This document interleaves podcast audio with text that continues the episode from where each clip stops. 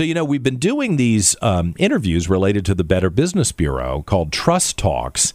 And I think a lot of people need this conversation because they're very skeptical, understandably skeptical, of businesses. Part of that, I think, is, and I've run into this. Um, I got suckered into buying junk online, and it looks great in the picture, or you know, they're fake reviews, just like a, um, that stupid travel agent I hired to do my trip to Asia over New Year's. Great reviews. His mother must have done the reviews because this guy really, I won't bore you, but he took thousands of dollars from me and then I had to buy stuff myself while I was overseas. So I am I was very upset. Didn't ruin my trip, but now that the bills are coming in a second time to pay for my trip, I'm really mad about it. So I should have gone to the Better Business Bureau. I should have found a certified responsible travel agent, but I wanted to save a couple of bucks and now I'm out thousands of extra dollars. So I guess one of the reasons we're doing this is to prevent you from having a story like that with something you're buying in Richmond. And Ernie Simopoulos is the general manager of Haley Buick GMC over on Midlothian Turnpike. And Ernie is with me in the studio today. I mean, when I'm talking to a guy who sells cars, of course, you know, there there are probably a thousand jokes about used car dealers, new car dealers, and how you got to uh, you know, not get suckered when you go in to buy a new car. Sorry to bring that up, but no how do you, as many years as you've been in this business, how do you deal with a customer who shows up with a chip on their shoulder or is worried that you're about to pull one over on them? Well, I think it's just the way we go about doing business. We do it the right way. We do it ethically. We're straightforward. We don't play the game thing. Um, most of our used cars are GM certified, which means to the consumer that they're going to get a comprehensive warranty on the vehicle, so they mm-hmm. don't really have anything to worry about. It's a much higher criteria as far as uh, inspecting the vehicle and making it resaleable uh, for the consumer. Also, you know, when, with a used vehicle, um, if you if you buy one from a uh, just an independent used car lot, not that there's anything wrong with that, but there's a big difference between just state inspection mm. and a and a GM certified vehicle. State inspection is merely does the horn work, do the lights work. Yeah. The turn indicator come on. You can buy a vehicle, you can state inspect a vehicle rather with a bad engine or transmission, but there's a completely different criteria from a new vehicle uh, franchise.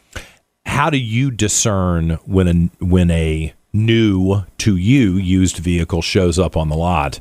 Whether you've got a clunker or a problem, I'm assuming you're not buying something that you identify right off the bat as a problem. No, potential. we no we don't. But um, I mean, I drive a lot of our used cars home at night just to make mm. sure, just know what's going on. Mm-hmm. And then we send them through our, our service department. Our, our technicians know um, what I feel about a car and how I want it represented. So um, my, my, philosophy is it's not new, but it's new to you as the consumer. So mm-hmm. we try to we try to do the right thing always.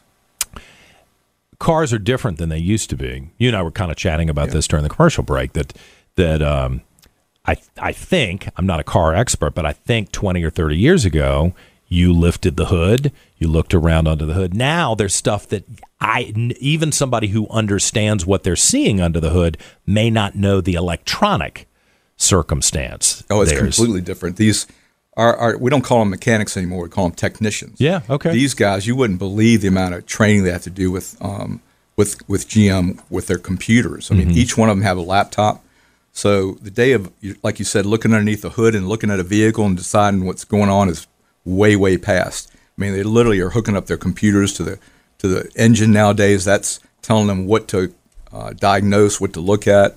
Um, it, it's it's very, very complicated. There's there's more computers in that vehicle you're driving than John Glenn went into outer space yeah, with the first time. So that, that really is amazing. Yeah. How many years have you been in this business? It'll be 40 years for me in October. Wow. Yeah. Okay.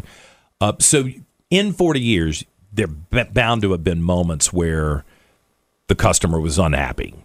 How do you deal with that? I mean, I guess the first thing is you discern whether you've screwed up or not, right? Right. I mean, everybody makes mistakes. You know, it's uh, you know, in any any kind of conflict, um, there's two sides to every story. So you have to you have to listen. You know, that's why God gave you two ears and, and, one mouth. You got to listen to what people saying, and yeah. and we're not perfect, but and we make mistakes, but you got to you know, if you make a mistake, you just got to go on with it and do the right thing and, and go from there. But we very we don't have too many conflicts, quite frankly, because one we we uh, recondition the cars the right way, um, but yet they're mechanical items, so things can happen. So you never ever really know. I mean, it could it could happen to a brand new car, much less a used one. So it's it's just life. Uh, all right, so let's talk about your interaction with the Better Business Bureau because they would maybe hear about a conflict. Is there a uh, is there a policy? Is there a rule for how you correct a mistake? Let's say I were to come buy a used car and it had hundred thousand miles, and you did the disclaimer and said, "John, this you know we think this car is in good shape, but you could get out on the road on the way to the beach and the whole thing."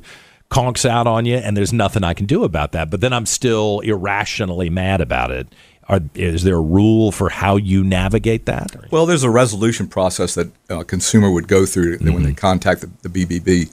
Um, I might get one complaint a year from them. Really, it's Oh, not, really? Not That's too it? many at all. Yeah. Huh. So there's a resolution process. Again, you go through. You have to um, online. They'll email you and say, "Hey, um, customer ABC had an issue with this, and what is your side of the story?" And then you you email them back, and and then you know it's it, it's a matter of really just uh, telling both sides of the story, and they'll they'll contact the consumer, and I really don't ever hear anything about it after that, quite frankly, because you know it's uh, we just try to do the right thing.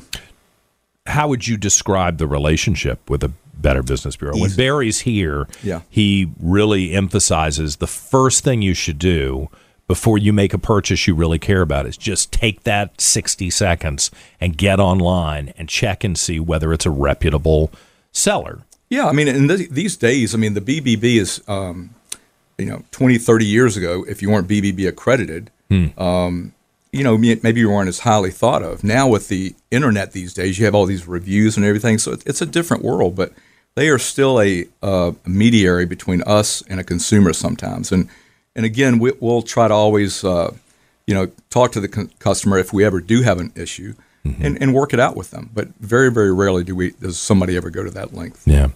Well, um, you know, we could tell all the jokes about used car salesmen and new car salesmen and everything. How do you um, try to mitigate that when somebody comes in and assumes that you're going to roll them price wise or that there's some, you know, the, the clunker? Well, I tell them that story? you know you're you're looking at a guy that's a college graduate. I don't wear pinky rings. I don't have a plaid jacket on. I don't say things like "I got a deal for you." We, Yeah. we just we do things the right way, and and um, and that's the way I was taught by my dad. He's, he used to always tell me, if you're doing the right thing, you can't be wrong. So we try to use that golden rule with the customers, and um, it's it's how you portray yourself and how you do business. And um, I think if people have a certain connotation of of uh, someone being a certain way, but you wow them in a different manner, they're okay with that. They understand when they're dealing with a professional. I'm very, very fortunate. I've got six salespeople who've been there for a long time, three of them over 30 years.